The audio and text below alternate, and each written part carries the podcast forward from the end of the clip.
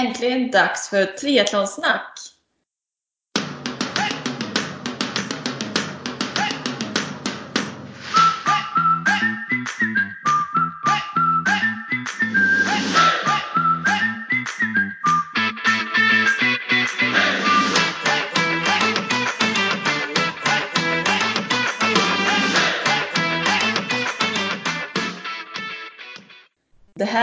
Avsnitt 21 med mig Sofia Häger och Med mig Therese Granelli.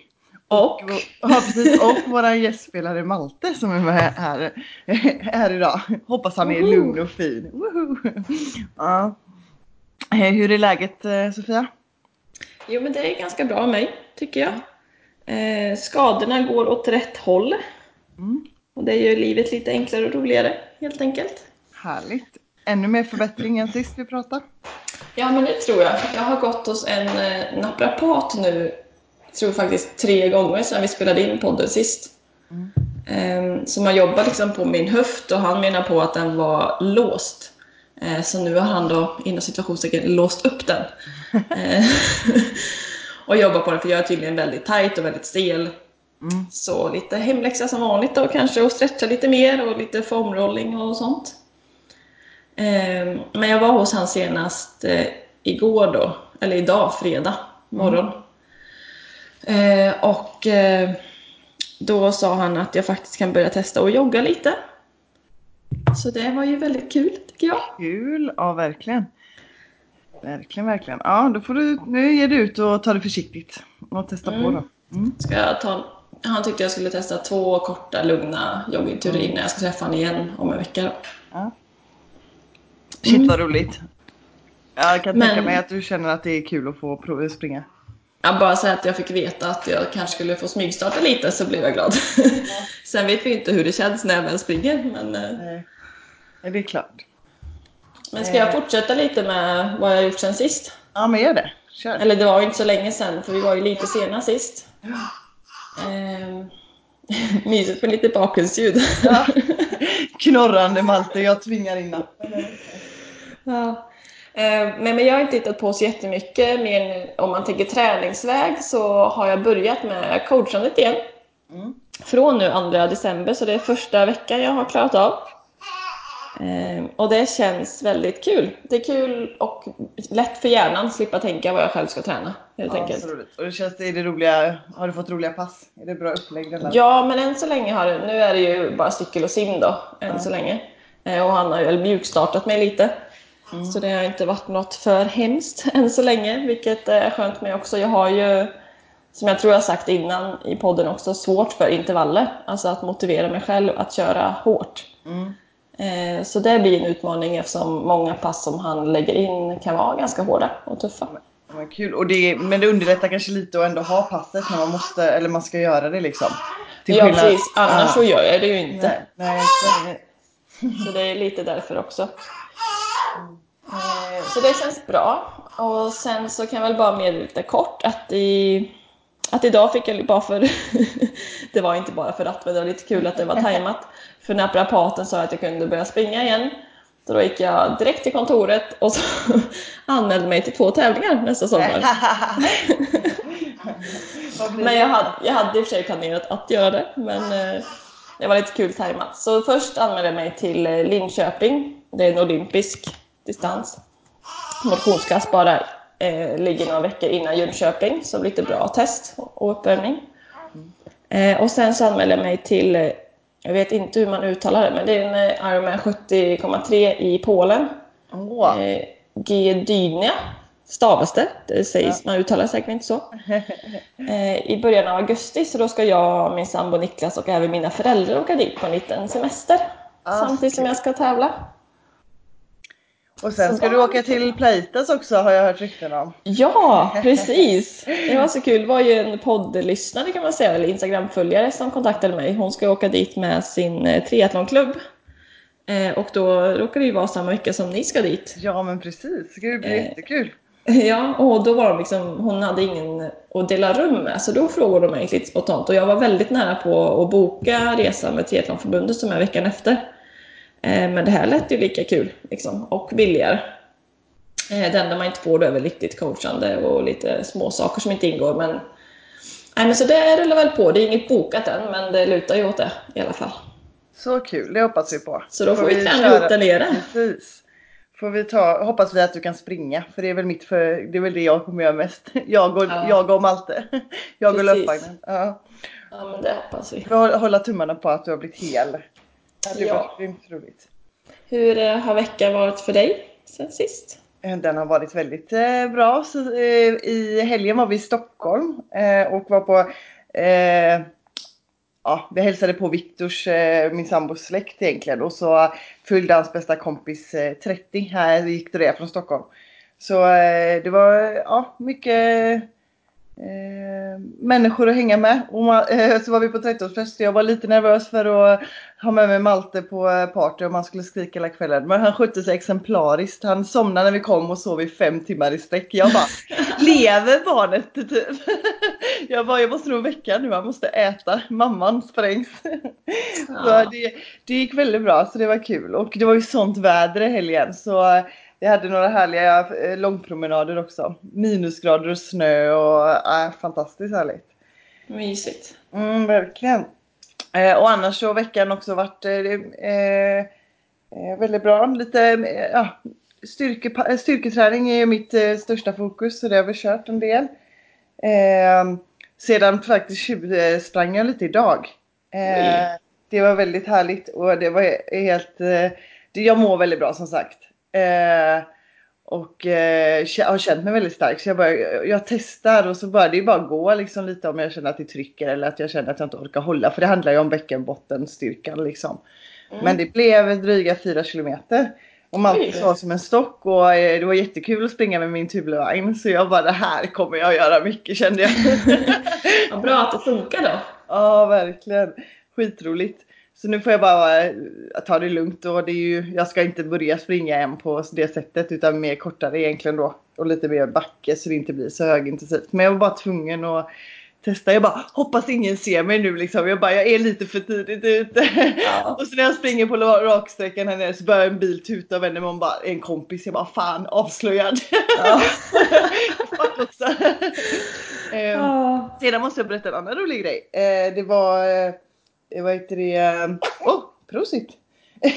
jag jag eh, eh, var på gymmet i Kungsbacka där jag är ifrån och eh, gym, eh, gymmade i eh, ja, någon dag i veckan, onsdags var det nog.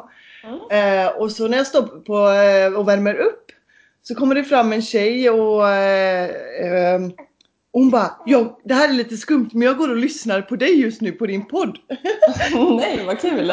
Jag blev tipsad av en, en kompis till mig då. Eh, för jag är gravid säger hon då. Och eh, hade just blivit tipsad om eh, avsnittet vi spelade in förra veckan eh, främst. Eh, och frågade lite om hon kunde få hjälp med träningsupplägg och vad i övning man kan göra så här. Så det var jätteroligt. Jag bara, här har Viktor bara, är det, är det dina fans som är efter dig? Ja. Så det var lite roligt. Ja, men gud vad kul. Ja, Ja, kul att kunna hjälpa någon också. Ja, men Inspirera exakt. någon. Exakt.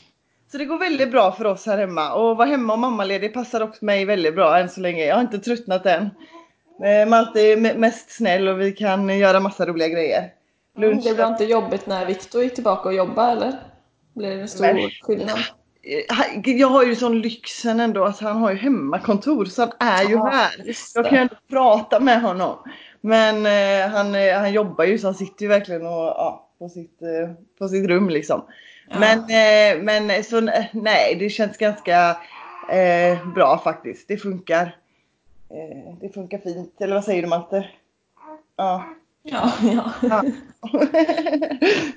nej, så att eh, ja, verkligen. Eh, och nu börjar julen närma sig. Jag älskar ju december. Alltså alla ljus och alla har börjat hänga upp eh, julbelysning och stjärnor Jag överallt. vet, så mysigt. Det är mysigt. Mm. Men vad säger du Sofia? Ska vi, ha, vi har ett långt avsnitt idag tror jag. Vi ska intervjua en härlig tjej. Eh, vad, Absolut, ska vi bjuda in henne i podden? så gör vi. Mm, det tycker jag. Eh, yes, så då drar Sofia presentationen av Julia.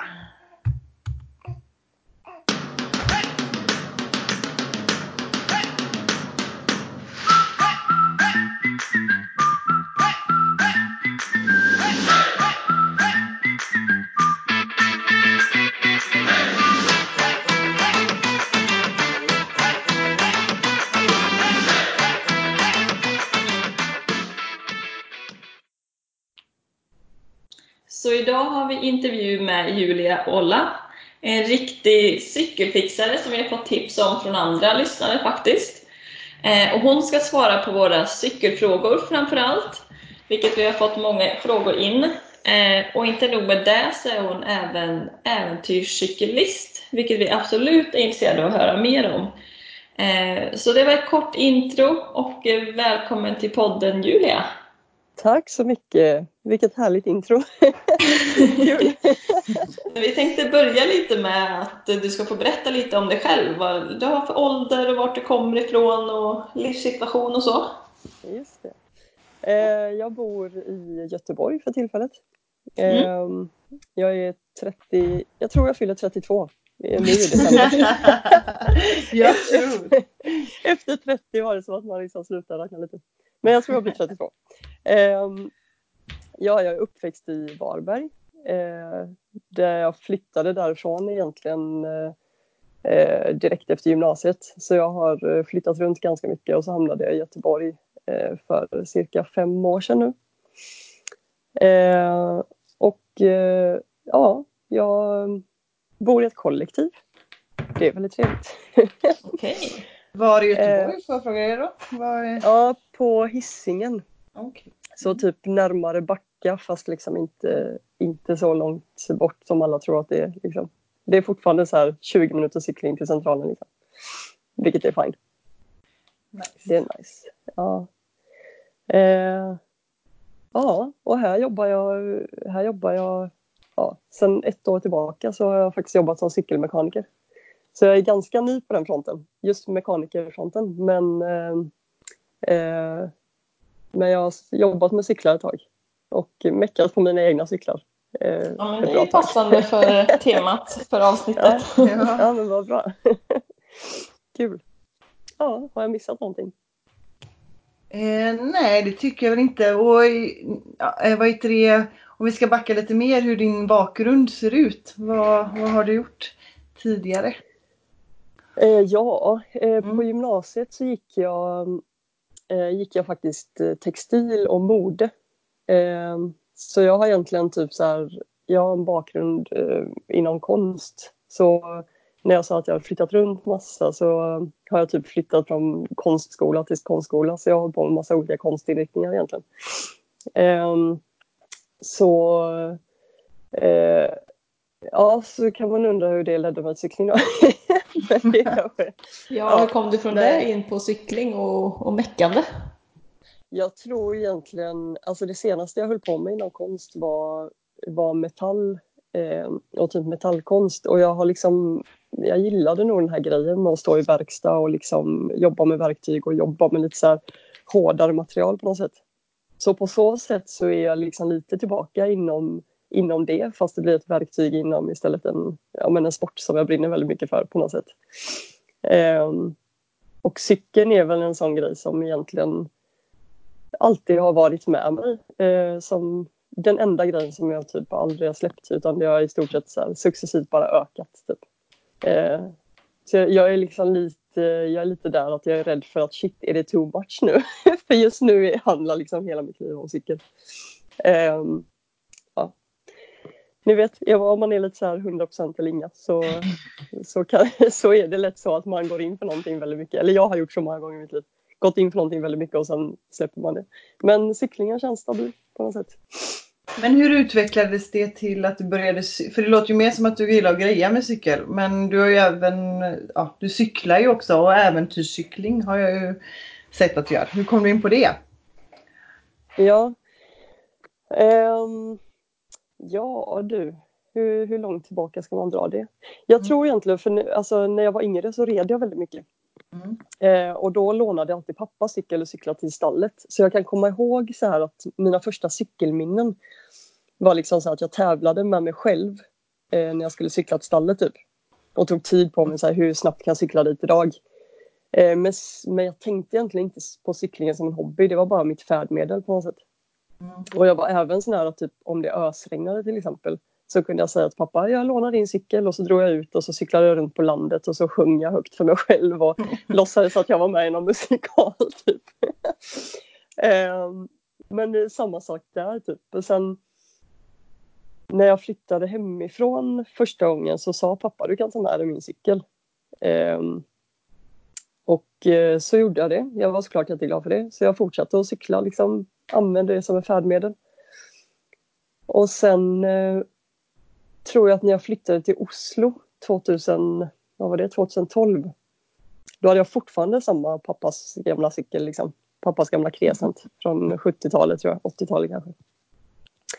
Eh, då var första gången som jag kom på att ja, men herregud, jag som cyklar så mycket, jag måste ju kunna cykla på vintern också. Så det var första året som jag bestämde mig för att eh, kan man cykla alla andra dagar om året så måste man kunna cykla på vintern. Eh, och då gav den här cykeln upp, för den var så gammal. Och då fattade inte jag vad det var för fel på den. Jag hade säkert kunnat rusta upp den om jag hade de kunskaperna jag har idag. Typ. Men den fick skrotas. Och då köpte jag min första egna cykel och jag tror att det var där det började, att jag kände sånt behov av att kunna fixa den själv om någonting skulle gå fel. Eh, så det var lite där det började med att jag började skruva på den själv och började lära mig hur man justerar växlar och bromsar och lite sådana grejer. Så den blev lite som en eh, ja, den blev lite som en försökskanin kan man säga. eh, ja, ska, jag fortsätta? ja, men lite mer så. Kom du, för du, gjort, du, har ju gjort långa äventyrscyklingar, visst har du det? Ja, pre ja precis. Ja, precis. Hur, hur, kom du tänk, alltså hur, hur utvecklades det? ja, just det. Ja, men det tror jag också är en sån grej som har kommit, eh, kommit med tiden. Jag började cykla mer och mer typ som daglig cyklist. Typ. Och sen eh, vid något tillfälle så cyklade jag från eh, pappa och de som bor, som bor lite utanför Varberg in till Varberg som var två mil. Och jag kommer ihåg första gången jag cyklade så blev alla så här, oh shit hon har cyklat två mil, det är jättelångt. Så här. Och till och med jag kände så, shit det är jättelångt. Och sen när jag flyttade till Göteborg då för fem år sedan så tänkte jag, men jag borde kunna cykla ner till Varberg. Jag tror det var en sån här spara pengar-grej från början. Typ, jag har inte pengar att ta tåget, jag tar cykeln. Mm. Och då var det så här, oh shit, hon cyklade från Göteborg till Varberg. Um, och där någonstans utvecklades väl den tanken att eh, om man kan cykla liksom från, om man kan cykla åtta mil, då måste man kunna cykla genom länder. Eh, så då började jag egentligen bara spåna på den här lilla idén att vart kan man cykla och hur långt kan man cykla? Typ. Eh, jag har ganska mycket vänner nere i Sydafrika så min allra första plan var egentligen att jag ville cykla från Sydafrika och hem. Men så tänkte jag att jag kanske värmer upp lite och då blev det att jag cyklade från Nordkap ner till Sahara i Marocko. Så det blev en sån liten uppvärmningstur en på sju månader. ja, precis. eh, ja, så det var min första liksom, långresa. Vilken eh. är den eh, häftigaste cykelresan du har gjort? Ja, det är ju nog den. För det är den allra första och efter det har jag aldrig gjort en sån lång utan eh, jag har gjort kortare liksom. Hur lång var den? Eller liksom, hur lång tid tar det? Jag var ute, jag bodde på min cykel i sju månader. Så jag bodde i mitt tält kan man säga i sju mm. månader. Eh, och, och det eh, körde du ensam då? Jag körde ensam. Eh, jag började med en kompis eh, längst uppe från Nordkap men ganska så snabbt så insåg vi att vi ville olika saker. Jag hade väl planerat den här resan liksom lite alltså för mig själv egentligen och sen var det bara så här, jag frågade om han ville följa med. Eh, men så ganska snabbt så delade vi på oss. Eh, och så fortsatte jag enligt plan neråt. Ja, det var egentligen inte enligt plan för jag skulle sluta till Gibraltar. Eh, känner ni till Fredrika Ek som cyklade jorden runt? Ja, det gör jag. Jag är också gammal tennisspelare och hon spelade tennis när jag ja, spelade. Just det, ja. Just det. På det sättet känner jag igen Ja, just det. Ja.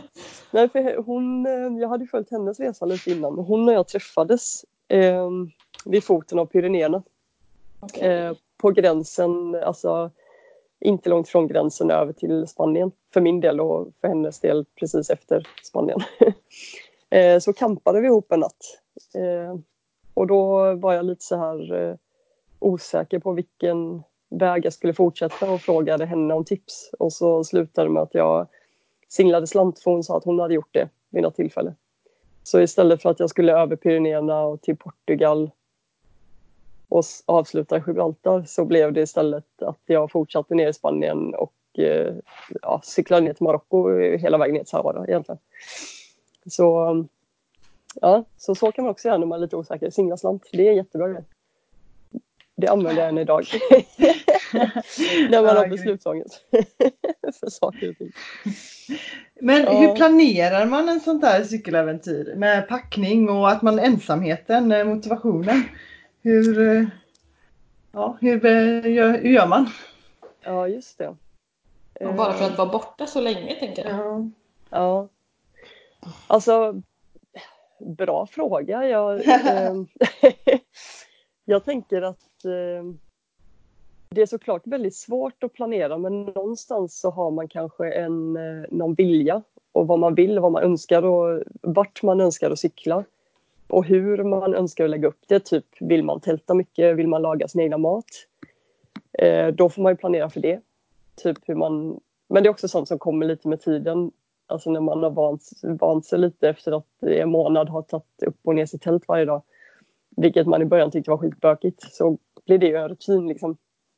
Eh, så vissa grejer kommer nog med resan men det handlar lite om liksom vad man har för plan, vad man har för mål. Eh, vart man vill cykla någonstans. För min del så planerade jag nog ganska lite för att jag kände att så här, jag var i Europa och det kändes ganska säkert på något sätt. Eh, Marocko i och för sig blir Nordafrika men det kändes också ganska så här som att jag inte behöver planera väldigt mycket för att åka dit. Eh, men sen om man vill cykla till liksom kanske lite mer eh, lite mer farliga länder, lite mer utsatta länder då gäller det nog kanske att planera lite mer för visum och hur man ska bära sig åt om det inte är säkert att tälta och campa till exempel och, eh, och sådana grejer. Eh, ja, så det är nog väldigt... I början visste inte jag heller, jag var ju superny på det här. Jag visste inte hur länge jag skulle cykla, hur långt jag skulle orka cykla varje dag. Eh, man hade ju läst väldigt mycket och prat, skrivit, alltså jag har skrivit med många som eh, håller på med äventyrscykel, cykling och liksom ställt mina frågor. Och utifrån det så får man liksom inspiration och så får man en sån liten bank och så och sen går man ut och testar de här grejerna och sen hittar man sin egna lilla eh, sitt egna lilla, sin egna lilla bank där man stoppar sin egna inspiration eller sin egna erfarenheter typ. Men Ehm, hur eh, långt cyklar du ungefär per dag? Om man ska snitta? Om man ska snitta, ja jag är så dålig på statistik, men eh, alltså föra min egna statistik. Men eh, jag skulle säga att det jag tycker är bekvämt att cykla är väl eh, 60 till 80 kilometer per dag ungefär. Mm. För jag gillar att stanna och fota och jag gillar att stanna och snacksa och gillar att stanna och kolla på berg. Typ. Så då hinner jag liksom med det också. Eh, Förutom att bara sitta på cykeln typ. Vilket Eh. är ditt eh, favoritland som du har cyklat i då? Om du skulle få rekommendera ett land. Måste det vara ett bara? Eller två kanske. Jag skulle säga att det första eh, Norge och det sista Marocko. Eh, två stycken helt fantastiska land men på helt olika sätt. Ehm, På vilka Norr- sätt? Ja, Norge är ju väldigt... ehm, alltså, där är det en helt annan, eh, helt annat klimat om man säger. Det är ju väldigt så här rufft och det kan vara väldigt så här blåsigt och kallt och ruggigt liksom. Eh, och jag älskar liksom hur, hur vädret bara så här kan ändra sig från, eh, från typ så här en från foten av ett berg till nästa krök liksom. Typ. Att det verkligen bara så här vädret kan bara flippa ur hur som helst. på grund av typ alla berg och liksom klimatet typ. Sen allra, allra längst upp i norr, eh, om man säger från mellan Nordkap och Lofoten. Eh, om man cyklar som jag gjorde då alla eh, små öar och fjordar och sånt. Eh, så ser man så mycket otroligt, otroliga, alltså fantastiska vyer. Alltså det är helt magiskt. Det, det känns som att vara med i en saga. Typ. Det, man måste nypa sig själv många gånger. Också ganska tufft land att börja med kanske. Speciellt om man gillar eh, berg. För att det, det är väldigt vackert typ direkt. Ja, Ja. jag älskar ju också Norge. Det är ju ett magiskt land. Det är ju Ja, så vackert. är det? Ja, Det, fantastiskt. dit kan jag tänka mig att åka tillbaka så många Ja. gånger. Jag säger det igen, liksom, eller jämt, att är det något land jag kan flytta till så är det dit. Få bo Ja, i den där miljön. Ja. Ja. Jag har ju bott i Oslo, det är inte riktigt samma sak men bara det kan jag sakna. Alltså, ja, men du har ändå närheten på något sätt. Det är så nära att bara Ja. ta sig till naturen. Ja, Eh, verkligen. Ja, Mm. mm, fantastiskt. Ja, och ja, Marocko är väl också så här, det är ju, där var jag ju mer ute efter typ öknen och bergen i öknen typ. Ehm, så där blir ju helt annat, där blir det väldigt så här torrt och bergigt på något sätt. Ehm, det måste inte vara liksom nödvändigtvis supervarmt bara för att det är öken. För jag hade liksom, jag var ju trots allt där i januari, så det var ju vinter. Marockanerna frös ju väldigt mycket. Gjorde kanske inte jag då. Men ja. Nej, men också fantastiskt. Lite mer psykiskt påfrestande att jobba och cykla i Marocko skulle jag vilja säga. Eh, med tanke på att man cyklar själv och eh, ja, det pågår lite stenkastning och eh, typ eh, lite konstig kvinnosyn och sådär. Men eh, Hur ibland man hanterar du det? Kastar de sten på dig eller vadå? Eller vad? Ja men typ eh, alltså barn kunde jag inte riktigt lita på i Marocko. Varje gång jag cyklade förbi en skola så var jag typ livrädd. För att eh, barn är, de har försökt typ så här, kasta sten på mig, har de gjort vid några tillfällen. Försökt dra mig av cykeln. Springer efter mig, bara typ så här tar på allting, rycker i ens väskor och en cykel och du vet så här. Bara lite psykiskt påfrestande liksom. Och ändå är det Eh, favoritlandet. Ja, men jag, ja, jag vet, men Ja. eh, jag tror inte... Ja, det jag tycker är fantastiskt med människorna där är ju att de är väldigt gästvänliga samtidigt. Jag har blivit inbjuden till två stycken familjer eh, helt så här random och bara liksom fått bo där. Eh, men sen är jag ju nog väldigt, alltså jag gillar verkligen mitt egna sällskap. Så jag älskar ju bara att vara i naturen. Typ. Mm. Jag tycker det är fantastiskt. Jag blir så lugn och det är så skönt att bara vara själv. ja. Men är du, du har, har du tävlat något på cykel eller är det bara äventyrscykel och eh, för, nu, ja, för upplevelsens skull? Eh, ja, nej, jag har aldrig tävlat cykel Nej. faktiskt. Jag tävlar bara med mig själv hela Ja. tiden. Du är tävlingsmänniska. Nej, ja. Om vi byter spår lite då, hur kom du, eller hur blev det så att du blev duktig på att mecka med cyklar? Eller hur hittade du det intresset? Ehm, Så pass mycket så att du faktiskt jobbar med det, tänker jag. ja, precis. Ehm, jag måste tillägga att jag vet inte om jag är duktig. Jag ser mig fortfarande som en nybörjare. Det kanske är relativt vad man jämför med. ja, jo, det är det absolut. absolut eh, såklart. Jag, har ju, jag jobbar ju just nu tillsammans med två stycken som har jobbat i branschen i 25 år, så att det går inte att jämföra riktigt. Ehm, men ehm, vad var frågan? Nu kommer jag Hur, hur du blev ja, duktig då, som du skulle vara med för dig med mig säkert. Ja, just det. Ja, men jag tror att det handlar väl kanske om ett, eh, Eh, ett intresse, ett behov, eh, ett behov av... Eh, jag har behov av att göra saker med mina händer liksom. Eh, och sen tror jag att just för att cykling blev liksom successivt någonting som har liksom växt i mitt liv så kändes det på något sätt helt naturligt för mig att, eh, att jag vill kunna fixa, fixa själv med mina grejer typ. Men jag har nog alltid varit sån, lite vad jag än har hållit på med så vill jag alltid kunna lösa allting på egen hand typ. Så du har Eh, egentligen blivit bättre av att du har gjort mycket? Eller alltså försökt att lösa mycket själv kanske då? Ja, det skulle jag nog kunna tro. Eh, det skulle jag nog kunna tro. Men också, ah, jag vet inte, just nu kändes det bara så. Jag vill jobba med cyklar och that's it. Det ska jag göra. Så sökte jag jobb som mekaniker så fick jag det. Helt grön. Känns det som man behöver kunna lite om med sin cykel om man ska cykla genom eh, världen höll jag på att säga. Känns som man behöver kunna ta hand om den om det händer något längs vägen. Ja, det kan nog vara mer, man kan nog, det kan nog vara bra att vara medveten om vad som kan hända. Ja. Eh, sen har jag ju, jag har en kompis till exempel som, eh, som cyklade ner till eh, eh, Nepal. Eh, han var ute och cyklade samtidigt som jag cyklade ner till Marocko. Mm. Eh, och eh, han kunde ingenting. Hans, hela hans grej var typ att han ville visa för folk att du behöver inte kunna någonting och du behöver inte vara vältränad och du behöver inte någonting. Utan du kan faktiskt ge dig ut på en sån här grej och vara helt, eh, helt nybörjare. Vilket också stämmer Ja, på ja. sätt och vis. Ja. Eh, men hur ska en cykel skötas eh, eller skötas om för att hålla och fungera så bra som möjligt året om? Lite tips här nu då. Ja. Ja.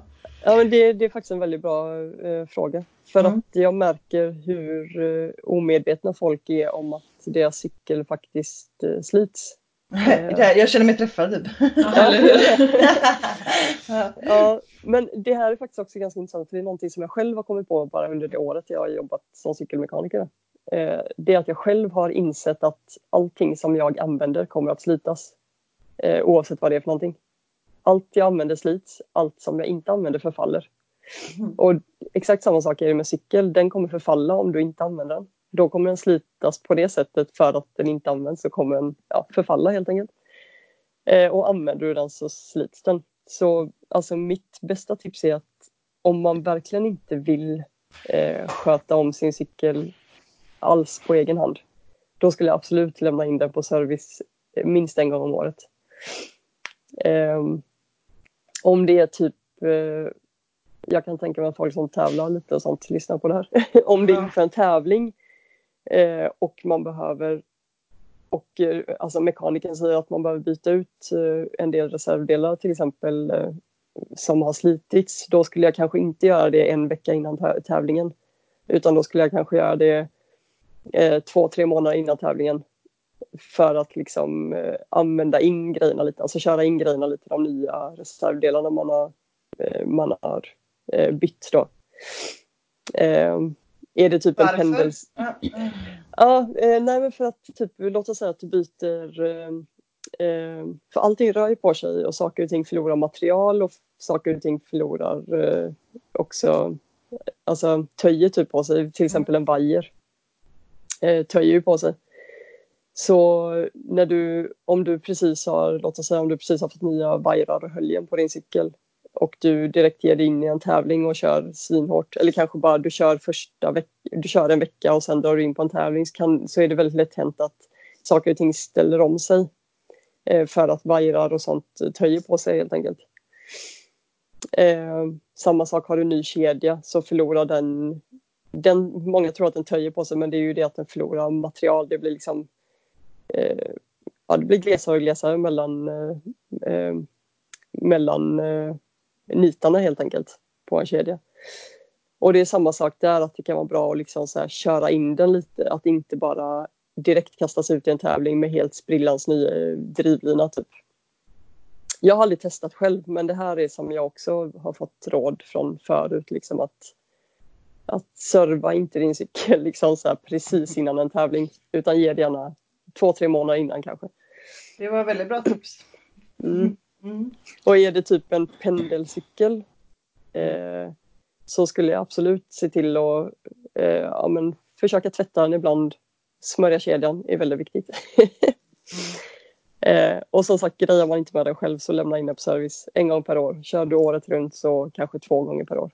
För då har man faktiskt folk som kan se vad som slits. Eh, och bättre att liksom så här många bäckar små än att man kommer sju år senare och säger växlarna funkar inte. Ja, nej, du behöver byta, du behöver byta hela drivlinan och det kommer kosta dig 5-6 tusen kronor. Då blir personen väldigt besvikna. Bara, Vadå, den har ju alltid funkat. typ. Men är det, är det någonting du tycker man ska göra liksom dagligen eller liksom innan eller efter varje cykeltur om man tänker tävlingscykel? För att den ska bevaras. Ja, då skulle jag nog kanske lätt, alltså, speciellt om det har varit eh, liksom lite söligt väder och sånt, lite lätt spola av den. Man behöver liksom inte så här tvätta den med medel varje gång, men i alla fall spola av, eh, eh, spola av grus och sånt som har hamnat på och smörja in kedjan igen. Eh, Mm. Det är nog en väldigt bra grej, men sen och gärna då med cykels, eller inte cykelslang, men typ trädgårdsslang eller någonting, inte med högtryckstvätt. Mm. Eh, för, så att det blir liksom lite så här lätt avspolning. Sen kan man någon gång emellanåt alltså faktiskt gå igenom och ja, med medel typ tvätta sin cykel och liksom se till så att den blir helt ren typ. kan man också göra, men det ska man nog inte göra för ofta för det kan ju också fördärva lite. Eh, Ja, svårt det där. Hitta balansen. Det är verkligen det. Jag ska inte säga att jag är världsbäst på att tvätta min cykel. Eh, men jag, jag försöker en gång i veckan i alla Ja. fall. ja, men det är bra. Mm. Vad tycker du då om man tänker mer om man ska mecka med cykeln? Vad tycker du är bra att kunna försöka lära sig själv att göra och vad bör man faktiskt lämna in cykeln? Liksom för att låta Ehm. någon som är bättre på det göra. Om du tänker vanliga saker. Ja, fixa en punktering, det tycker jag alla bör lära sig. Eh, och göra. Jag ska, faktiskt. jag ska lära mig. Ja, Ska du det? jag med. Ja, alltså nej men fixa en punktering, det tror jag, det är någonting som är så, det kan ju, alltså det kan ju också hända eh, var som helst och det är kanske det som händer oftast liksom. Eh, på en cykel och när man minst anar det. Så det är ju kanske väldigt bra att kunna eh, själv. Sen om man tycker det är kul eh, och man vill spara pengar så är det ju skönt att kunna justera sina egna bromsar och sina egna växlar. Eh, för då slipper man ju vänta på att sin cykel ska bli färdig och man slipper betala för det. Hur lär man sig Eh. sånt då? Eh, ja du, då går man en liten kurs hos mig. Nej, jag. Bra där. Im- Imorgon har jag en liten kö här utanför. Nej. Nej, men eh, det finns ju olika typer av bromsar och olika typer av växlar. Så jag skulle säga, eh, alltså, jag skulle säga men kanske 80% av det som sitter på dagens cyklar är Shimano fortfarande. Men så finns ju alltid ett modellmärke på om det är växeln eller om det är bromsen. Eh, så då skulle jag kanske googla helt enkelt. De flesta funkar på samma sätt. Du har liksom en, du har en justerskruv, eh, du har en ställskruv och du har eh, liksom eh, ändlägen om man säger på växeln om man snackar det då. Är det Eh, någon men- skillnad eh, om man har liksom elektroniska växlar eller inte? Eller om man har diskbroms eller fälgbroms och sådana saker? Ja, det är ju också skillnad såklart. Eh, elektroniska växlar är jag väl inte jätteduktig på så där ska jag inte säga så mycket. Eh, men, eh, men jo, absolut, det kan skilja också från liksom eh, från olika bromsar såklart. Har man, eh, har man V-broms eller kaliperbroms eh, eller om man har mekanisk eller hy- hydraulisk skivbroms så skiljer ju de fyra kategorierna sig väldigt mycket också i hur man justerar och ser slitage och sånt. Men det, är väl, det finns jättemycket på, på um, Youtube. Så det är bara till att, om man är nyfiken, så är det Mm. egentligen bara att googla. Eh, skulle jag säga. Men om man är sån att man är, har tummen mitt i handen, då hade jag inte skruvat på en skruv, då hade jag lämnat in den direkt. Ja, för att, jag eh, för att är man- lite i riskzonen känner jag. Ja, för det, det är väldigt lätt att man, vissa kanske inte, vissa skruvar för att de, för att de gärna vill men de förstår inte och så testar de sig framåt kanske det helt lätt blir att de förstör saker istället. Eh, istället för att det blir bra. Men eh, ja, sånt ser ofta en mekaniker. Man ser om, om kunden har skruvat själv. Ja. Man blir, avs- man blir avslöjad direkt alltså. Man, man blir lite det. Jag skulle säga med, ja, ju mer erfarenhet man får desto mer eh, ser man sånt. Det är ganska coolt faktiskt. Då ska jag Ja. fråga hur snabbt du kan laga en punktering. Du kanske inte Oh har tä- jo, la. eller du, du, som, du som tävlar mot dig själv borde ha tagit Ja, på det här. där är också så här, jag måste, eh, ja, måste också säga att där är också väldigt beroende på vilken cykel det är. Ja, Eh, ja. Men låt oss säga att det är typ en vanlig eh, hybrid eller racercykel eller mountainbike med snabbkoppling eh, och vanlig kassett bak och inga konstigheter. Eh, då tar det väl kanske max fem minuter för ett hjul liksom. Max. Eh, men ja, låt säga att eh, tre till fem minuter på ett enkelt liksom. Men sen kan ju fälgarna ha eh, olika dimensioner. Även typ är det en elcykel så kan det ibland finnas elcyklar med du vet en motor ska av och eller så här, framhjul med motor ska av och massa sladdar ska kopplas ur och eh, vad heter det kedje, kedjeskydd ska av och ja, massa sådana grejer. Det behöver vi tyvärr inte oroa oss för när vi tävlar. Nej, Så vi får ju tyvärr inte ha e-cykel. Däremot Gud, är det de här jäkla diskhjulen då, far och där punktering. Eller Ja. jag har inte ens gett mig på att testa då. Jag, jag borde ju öva kanske. Jag tänker Ja, att får jag punktering ja. får jag ju stanna och hoppas någon kommer hjälpa mig. Typ. Ja, men jag är också på den nivån Ja. än så länge, tyvärr. Men ni tävlar en del, eh, ni två? Ja, det får vi väl säga. Ja, exakt. Det får jag väl säga. Fast eh, ja, i triathlon då så då, eh, ja, då har man ju de här tempocyklarna. Ja, just det. Ja. Eh, så, Ja, det är fascinerande alltså. Jag blir fascinerad av folk som tävlar inom cykeln. Hur, eh, hur många cyklar har du? Eh, ja du, kan du inte fråga hur många cykelhjul jag har på mitt rum istället? eh, nej, just nu har jag väldigt mycket cykeldelar på mitt rum nämligen. Men du eh, övar. ja, precis, nej. Eh, jag har, det var faktiskt inte bara typ så här två veckor sedan som min äventyrscykel eh, eh, gick sönder i ramen. Så jag, hade, så jag har egentligen bara en cykel just nu. Som är en, en pendlarcykel, pendelcykel kan man säga. Jag har fått en ny pendelcykel, jag har aldrig haft det förut. Men en som jag pendlat jobbet med. Och så fick jag faktiskt en ny cykel idag som jag inte har monterat upp än. Kul. Eh, ja, och sen har jag eh, en ram på väg som jag får på garanti. då. Så snart kommer jag ha tre cyklar, men jag har väldigt länge haft eh, en cykel bara. Eh, sen den långresan egentligen, för jag har inte orkat ta hand om fler. Liksom. Jag tänker om du har då flyttat också och inte bott så länge på samma ställe så ska man ju släpa på allt så då vill man väl inte ha så mycket precis. Nej, precis. Jag kan också tycka det är lite svårt att favorisera. Typ, jag favoriserar gärna en och då är det jobbigt, Ja. ska jag favorisera flera. Men, eh, Det låter som du tycker att cyklarna har känslor. Ja. Ja, ska vi verkligen gå in på det? Men får jag fråga då hur mycket du cyklar? Jag hör, säger, hör ju att du säger att du pendlar till jobbet. Är det, är det varje dag då? Eller hur mycket cyklar du? Hur många mil får du? Ja, ja, jag cyklar. Just nu jobbar jag ungefär fyra eller fem dagar i veckan och det är 13 kilometer en väg så det är de dagarna jag åker till jobbet så är det 2,5, 2,6. Mm. Ehm, Så då är det typ det. Ehm, men sen tar jag ju cykeln överallt om man säger.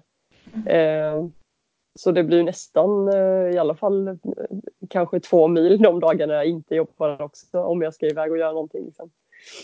Eh, men jag, liksom, jag träningscyklar inte så mycket. Eh, det har liksom inte varit i mitt intresse men det är klart att det blir liksom lite längre, alltså jag gör mina små kallade micro-adventures ibland. Eh, när jag drar ut och kanske tältar en helg typ. Och då kanske man cyklar lite längre. Då försöker jag ju liksom 6 eller 6 till 8 mil eh, på en dag liksom. Men annars är det det vanliga eh, liksom cyklandet överallt inom stan typ. Eh, ja. Snacka om vardagsmotion kan man säga. ja, Ja. Spinning, eh, spin, spinningcykling har jag ju kört lite senaste. Så det blir också lite cykling. Om Mm. man nu får räkna med det som trampbyggande. Jo, men det är ju träning verkligen. Ja. Det leder oss in nästa, på nästa fråga. Om du tränar något annat än cykling? Eh, jag klättrar lite och så har jag kört eh, Ja, som sagt, jag, nu denna höst, hösten har jag faktiskt börjat köra en del pass på gym för att jag inte orkar tänka själv utan jag vill bara träna så mycket som möjligt. Typ. Um, så det har, det har blivit lite pass, så, till exempel spinning eller bodypump och sådana grejer. Um, men, eh, och sen har jag kört eh, de senaste åren så har jag rehabbat ganska mycket för jag har haft en del problem med knäna. Typ. Eh, så det är väl också någonting jag håller på med. Men annars är det ja, klättring, cykling, gym. Typ. Tycker det låter, det låter som en bra lista. Ja, eller hur? Ja. Ja, det är god. Nu hoppar vi tillbaka lite. Vi lämnar din träning och eh, ja, hur mycket du cyklar och hoppar tillbaka lite till eh, ditt jobb istället. Eh, Vad är viktigt att tänka? Nu är det, nästan en fråga från mig här. Jag är lite sugen på att köpa en ny mountainbike. Vi kan leda det så. Vad är Ah. viktigt att tänka på inför att köpa en ny cykel? Alltså, då tänker jag lite så här, ja, jag kan inte så mycket. Vilka komponenter är bra att ha bättre av liksom? Om man inte vill köpa världens dyraste cykel. Vad är det man ska kolla efter liksom? Ehm, jag tänkte nästan säga eh, just att man kanske inte ska tänka på snöa in så mycket på pris utan snarare vad är jag ute efter. Mm. Eh, för att olika, låt oss säga då mountainbike, olika eh, mountainbikes kan du göra olika saker med. Eh, om du är intresserad av att köra, alltså om du är intresserad av att köra ganska alltså ruff terräng, kanske smalare stigar med lite hinder och sånt, alltså stenigt och eh, liksom lite brokigt så. Så kommer du inte få särskilt roligt med en hardtail, alltså en som bara dämpar det fram. Nej, nej. Eh, för då kommer ju bakdelen inte följa med och det kommer bli studsigt och eh, jobbigt och svårt liksom. Eh, så låt oss säga att du då har bestämt dig för att ja, men du vill köra ganska bökig terräng så att du har hamnat på okej, då ska du i alla fall ha dämpare fram och bak. Eh, där skulle man ju kanske kunna, eh, när man väl har kommit till den nivån så kan du stiga hur mycket som helst men då skulle man kunna eh, låt oss säga att du offrar lite, att du får lite tyngre cykel till exempel. Då kanske du inte behöver betala si så mycket eller lite enklare komponenter på. Då kanske du inte behöver, men då har du i alla fall en bak och framdämpare. Så att det är lite beroende på vad man vill göra om man säger. Eh, och det är samma sak om man då köper en, en hardtail till exempel. Eh, då har du den, alltså om du ska köra lite öppnare grusvägar eller öppnare stigar. eh, Det är nog mer jag kommer- ska säga då. Ja, precis. Ja, ja. ja. Och kanske inte superbrokigt. Då, Nej. då är ju en hardtail eh, absolut liksom till din fördel för då kommer du vara både snabbare och eh, ja, liksom inte, inte ha så stor behov av den bakdämparen. Och då kan man ju i stort sett börja liksom med väldigt enkla komponenter eh, med kanske en fjärde gaffel. Eh, men det kanske är lite skönare att ta ett steg upp eh, och köpa en med, med luftgaffel. För då kan du ställa den efter din vikt och då dämpar den ju efter ja, men din vikt och ditt körsätt. Liksom. Eh, ja, därifrån är samma sak. Där kan det gå allt från aluminium till kolfiber om man tycker att vikten spelar in. Och sådär. Eh, så jag skulle säga när det kommer till komponenter. Ja, det är ju det. Det är Mm. jättemycket. Eh, men jag skulle säga, tänka också när det kommer till komponenter, typ växlar och sådana grejer. Eh, så är ju egentligen, eh, alltså ju dyrare komponenter du har på din cykel.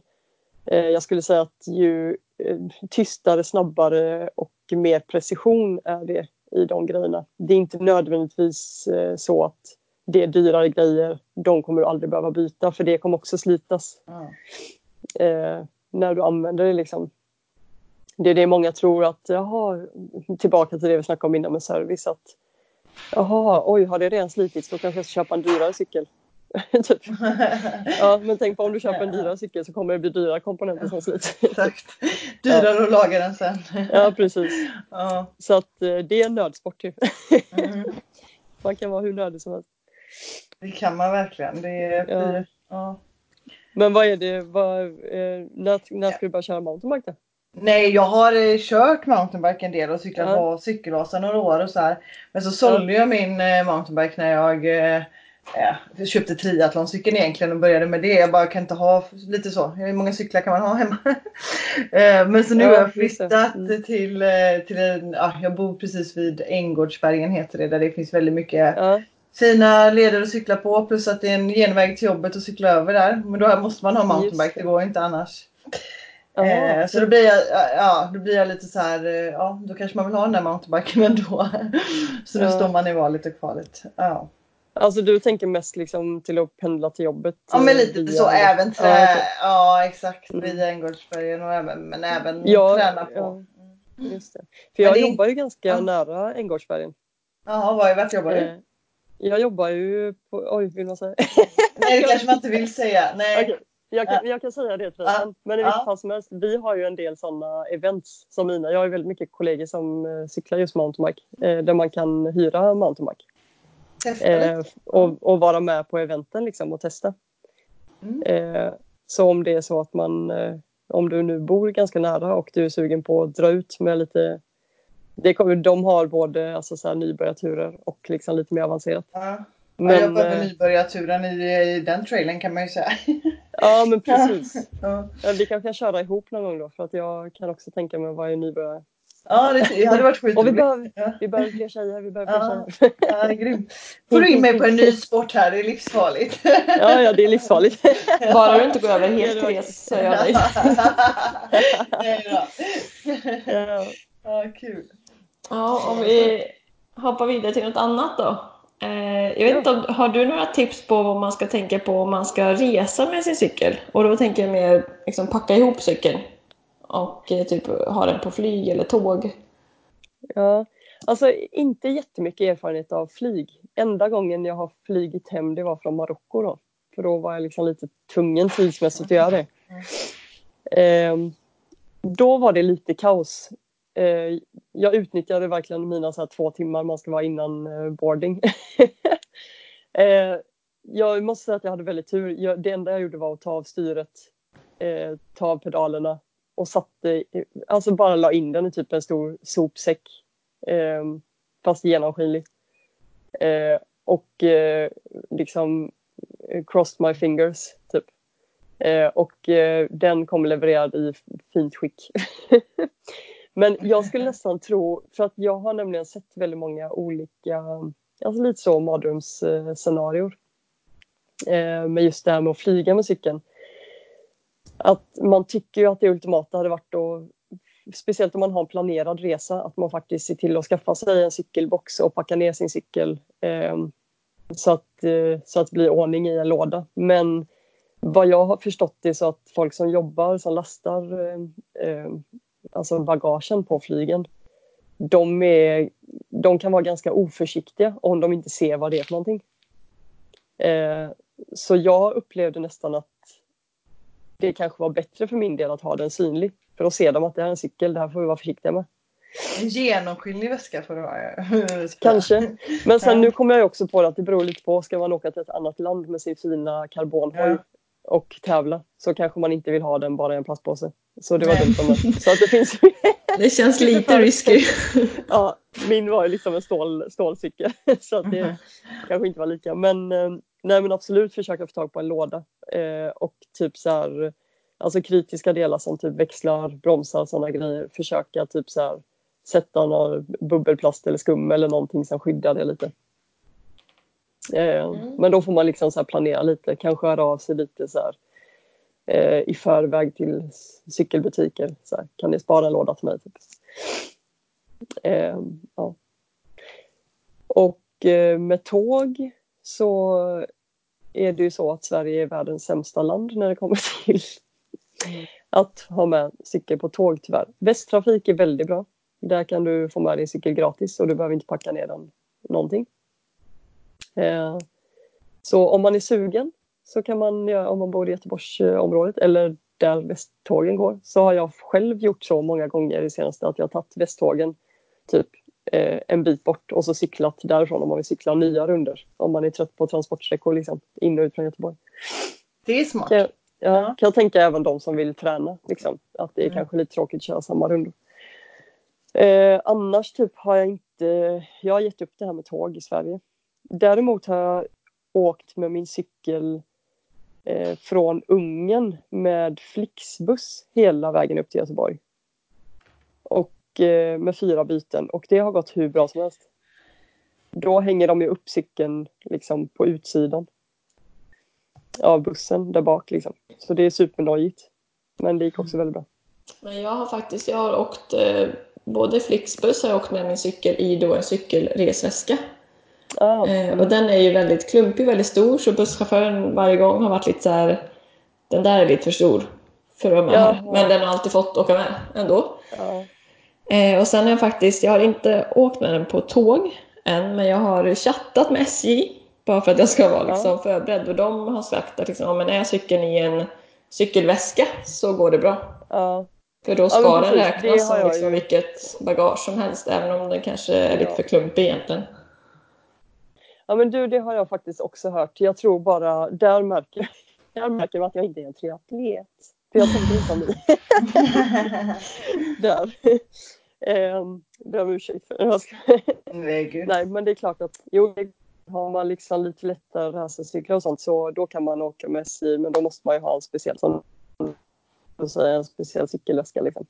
Eh, jag är så inne i, mitt sätt att cykla med tung stålcykel och fullpackning typ.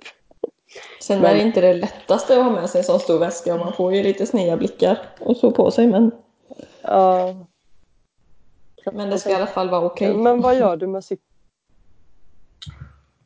Vad sa Vad gör du? när du har kommit fram liksom? Eller har du, vad gör du med cykelväskan? När du har, Alltså om jag reser någonstans så reser jag ju till någonstans. Till exempel jag har rest med cykeln till, eh, ja, från Linköping där jag bor till Skövde där min coach har och hans träningsgäng. Så då har jag liksom rest med väskan dit och sen packat upp den och sen har vi cyklat tillsammans. ja, just det. Eh, och liksom bor ju där då några dagar. Eh, Ja, Så det är mer så och ha Det är en med annan slags resa Och, man gör. Ja. Alltså, det är ju, ja, ja, jag gör liksom inte Det- själva resan på cykeln utan jag reser med cykeln. ja. ja. Ja men det låter ju ändå smidigt på något sätt. För mig är det alltid den här Ska vidare sen. va? Hur blir det denna gången? ja. Nu byter vi ämne en gång till här och hoppar till vad är bästa snacksen att ha med sig när man gör sådana äventyrs eller långcyklingar? Jag tänker att du måste ha ganska energirik, lite plats liksom. Så du får i dig energi men inte för mycket packning att släppa runt på. Eller? Ja, precis. Ehm, jag är dålig på det. Jag har ju en väska typ full med mat för jag är ju rädd att dö. Men eh, alltså bananer och nötter är ju asnice. Eh, I alla läger. Bananer är ju lite bulkigt Mm. och om man typ sen sätter fast dem på utsidan av väskorna så är det lätt att de skakar iväg så att man tappar dem. Något annat som jag insåg faktiskt när jag cyklade genom Frankrike var att eh, eh, att baguette, typ så här, de franska vanliga vita baguetterna och typ så här eh, mjukost eller någonting och så typ paprika, det gav mig så himla mycket energi. Det var riktigt eh, nice mellanmål när man stannade liksom.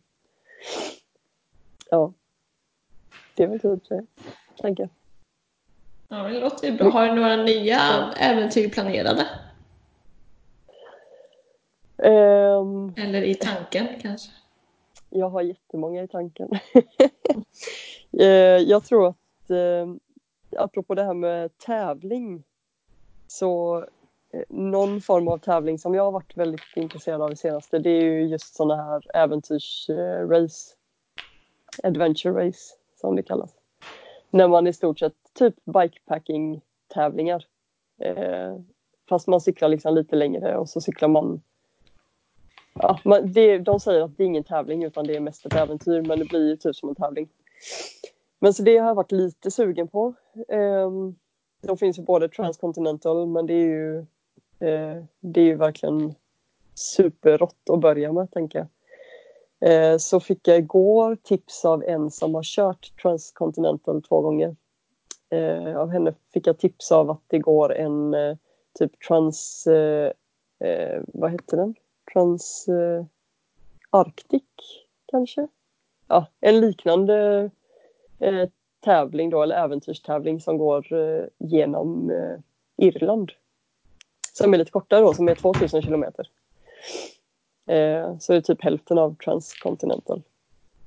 Eh, och sen fick jag lite lust att cykla nu typ i mellandagarna för jag har ändå tagit ledigt en vecka. Så har Rafa tydligen en eh, tävling som heter Festive 500 som är eh, att man kan cykla i stort sett från varifrån man är. Men eh, anledning, eller hela grejen är att du ska ha cyklat 500 kilometer mellan 24 december och 31 december. Eh, så det är väl kanske nästa grej som jag eh, är himla sugen på. Så jag har bara inte bestämt mig på om jag ska cykla typ upp till Falun som är ungefär 500 kilometer. Eller om jag ska cykla typ eh, ner till Hamburg. Det är ungefär också 500 kilometer. så gör man det på några dagar. Så kanske, kanske det nästa äventyr. Men det är lite sådana grejer jag går i tankarna. Coolt. Ja, får vi följa upp då. längre fram. Ja, absolut. Eh, har du någon förebild inom cykling? Har du någon person som du ser upp till?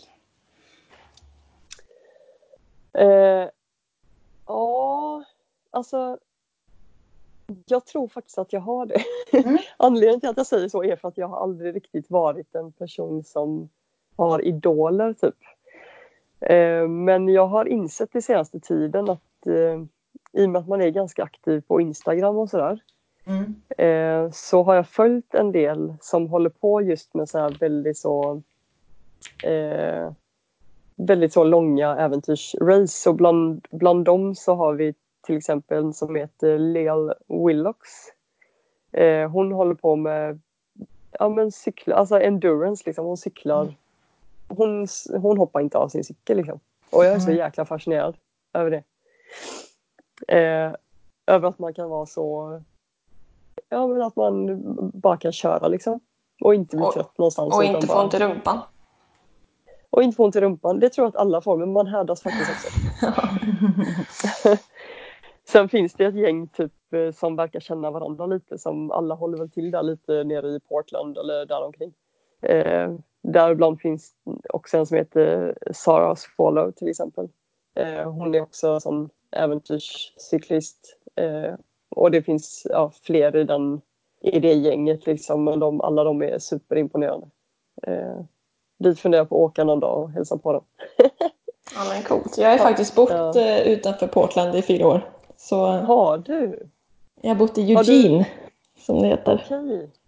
Nice. Har du märkt av typ att eh, cykelkulturen har varit väldigt stor? Nej, faktiskt inte. Har jag inte gjort det. Fast jag gick ju på college. Eh, Och jag var Ja. ganska inne i min egna tennissatsning just då. Ja, ja, ja. Ehm, Just det. Men eh, jag kan mycket väl tänka mig det. Det är väldigt fina landskap och så där. Ja. Nej, för jag funderar på, ibland är man ju lite inne i en sån Instagram-bubbla. Att man tänker så här, åh, där händer så himla mycket. Men det kanske är bara Ja. de fem personerna. Man kanske har lyckats samla sig på samma ställe. ja, precis, precis.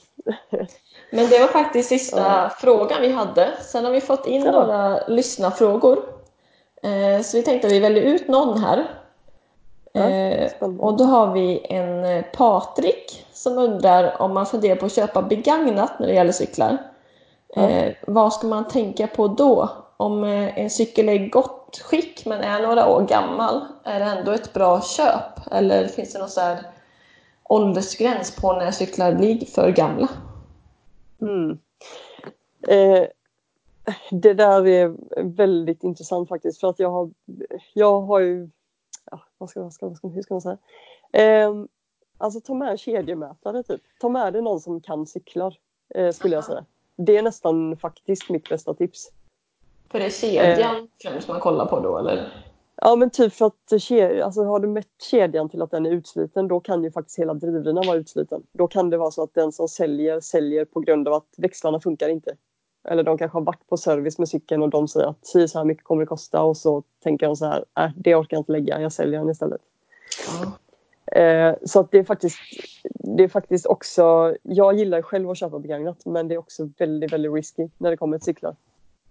För att man tror, vissa tror att man gör en bra deal och sen eh, köper man sin nya begagnade cykel och så drar man på service och så får man direkt reda på att du måste byta drivlinan till exempel. Det har hänt mig många gånger. Och det är väldigt Ja, det är ju tråkigt inte kul. att se. Nej. Så jag skulle nästan säga alltså försök, eh, alltså ta med dig en kedjemätare. Försök kanske få med dig någon som kan cykla lite. Som kan se varje skick. Och kanske inte bli lurad eh, av eh, Alltså inte bli lurad av eh, att det är bra pris. Eh, Ja. Också att om det är en väldigt, väldigt fin cykel och det är väldigt, väldigt bra pris. Då bör man vända på cykeln och kolla om eh, ramnumret är kvar. Eh, för att det är väldigt många som skrapar bort ramnumret och då köper du en stulen cykel. Så det är också, eh, det är också ganska viktigt att kika på. Okej, ja, men det var ju bra tips. Ja.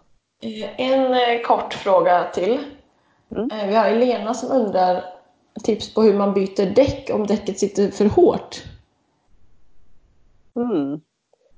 Eh, fråga, undrar vad hon menar. Eller så här, för att det kan sitta hårt på olika sätt. Ja, Eh. finns det några verktyg eller enklare knep för att det ska lossna enklare eller? Ja, alltså eh, det vanligaste är ju att eh, alltså, om man kollar profilen på en fälg så är den ju ofta djupast i mitten. Eh, så det bästa är att ta ut all luften eh, och sen trycka liksom däcket in mot mitten av fälgen. Eh, runt om hela däcket. Sen vänder du på hjulet och sen gör du samma sak på andra sidan. För att då har du liksom sparat dig mest plats om man säger. Du kan spara flera millimeter på det. Och sen finns det ju däckavtagare och så använd då gärna däckavtagare i plast. Eh, för att liksom sätta under och kränga av däcket. Eh, men vissa är lite luriga för att eh, vissa fälgar är faktiskt lite större. Även om de säger att de är 28 så kan de vara lite större. Då kan det vara svå- svårare. Vissa däck kan vara väldigt hårda att få på eller få av. Eh, men ja, det viktigaste är egentligen att försöka få däcket liksom i mitten av fälgen. Okej. Mm. Mm. Får hoppas att det hjälpte henne här då. Ja, jag hoppas det. Jag hoppas det. Sen har vi en sak som vi har med på alla intervjuer. Så om du har lyssnat på någon podd innan så kanske du är lite förberedd. Eh, men det är våra fem, våra fem snabba. Eh, så jag kommer säga två alternativ och så ska du snabbt svara det ena eller det andra helt enkelt. Är du redo? Jag tror det. Ja. Då kommer det här då. Att träna med eller utan musik? Med Chips eller godis? chips. Sprint eller olympisk distans? Den här blir lite Oj, konstig. vad är det? Ja, vad, är- det ens? Alltså sprint, det går ju väldigt snabbt. Då tar jag det andra. Det känns Olympisk långsammare. ja. Ja, Ja. precis. Lite Skav. mer uthållighet va? Ja. Ja. Ja. Skavsår eller håll? Oj. Eh, håll. Varma eller kalla förhållanden under tävling? Och då kan vi väl säga under när du cyklar. Eh, kalla. Ja, men det gick ju ganska bra ändå. Mm. Ja, det gick ju ganska bra ändå. Det var en svår fråga där. När man inte håller på med triathlon är de lite... Ja, verkligen. Men jag, ant- jag vet ju vad sprint är för någonting. Ja. Jag antar att det andra var lite mer uthållighet. Och det Ja, lite längre distanser. Ja. Ja, Den olympiska är ju då dubbel sprint. Ja, Om man ska okej. ta lite Så det går ännu dubbelt så långt. Nej, ja, precis. Ja. Sedan har du Ja, fått okej. en eh, topp, du ska göra en topp tre-lista. Så och veckans topp tre är dina tre must have eller must have för att sköta om din cykel eller sin cykel. Eh, och jag antar att du har fått förbereda dig lite på detta. Så du har kanske en topp tre? Ja, alltså jag har, eh, jag har tänkt eh, lite. Ja. Det, ja, precis. det känns som att det mesta redan kanske har kommit med lite när vi snackade innan. Men ehm, eh, det jag tycker i alla fall om man ska eh, om man ska sköta sin cykel, vad man bör ha hemma, det är såklart en pump. Gärna med, ehm, med eh, tryckmätare. Eh, för det sparar väldigt mycket på däcken om du har bra tryck i däcken. Eh, kedjeolja såklart. Eh, smörja in kedjan. Eh, och så då, nu har jag satt lite olika saker under, under min sista. Men det är lite för att jag ser allting lite som verktyg. Alltså typ kedjemätare, multiverktyg och tvättkit. Jag vet inte om man överhuvudtaget kan sätta dem under samma men det känns ändå lite så här som att ha lite basic verktyg liksom. Eh, ha någonting så du kan tvätta din cykel och mäta kedjan. Så är det nog en bra start skulle jag säga. Ja, det var en bra lagom lista. Mm. det, Det blev liksom, var- det kändes som det blev några bonusar. Ja, det är bra. Bonus är bra. Ja. Mm. Ja. Eh, Det var faktiskt allting vi hade för avsnittet den här gången. Eller vad säger du Therese? Ja, det tycker jag. Tycker du vi har fått med allt så här? Eller har vi missat någonting? Något vi undrar? Kan vi fråga Julia kanske om Ja, du har något du vet att du vill tillägga? Eh, ja, nej, inte så. Nej. Det, herregud, det känns som jag har pratat om, hunnit prata om mycket. Ja, tiden går Eh. fort. Ja, det är jätte, jätteroligt faktiskt att vara med. Ja, men kul. Tack för att du ställde upp. Ja, Eh, Ja, herregud. jag själv har fått svar på många frågor så jag tyckte det var jättevärdefullt. Ja, verkligen. Jag måste Ja, lyssna på avsnittet nu efteråt så jag får liksom höra allt vi har pratat om. Känna att man behöver recap. Just det. Mm. Yes, men då ska vi bara runda av med att säga temat på nästa avsnitt. Ja, Eh, och det blir även en intervju det också med Nathalie Räck. Hon heter Räcknatta på Instagram. Eh, så hon är väl eh, vad jag verkligen kan kalla en elitmotionär. Ja Med lite betoning på elit. Jag tycker Mm. nästan hon kanske borde köra lite proffs. Vi får Mm. se vad hon säger. Eh, hon har i alla fall vunnit en hel Ironman i Taiwan. Hon har kört en full Ironman på 9 timmar och 47 minuter någonting. Och även eh, sprang i mål på Hawaii i år. Så hon har eh, hunnit med mycket de senaste åren. Så henne får vi prata mer om i nästa avsnitt. Hö- höra ifrån helt enkelt i nästa avsnitt. Det ska bli jätteroligt att intervjua henne. Precis. Eh, men då säger vi så för idag. Stort tack Julia! Ja, Tack så jättemycket själva. Kul att ha det här. Ja. Tack så jättemycket. Så får ni alla ha det bra där ute, alla lyssnare. Så hörs vi om, blir det två veckor eller blir det en vecka Sofia så jag säger rätt nu? Ja, det blir väl knappt, knappt två veckor skulle jag Ja. säga. Ja, Lite tajtare. Mm. precis. Så- Men ha det bra allihopa! Ha det fint!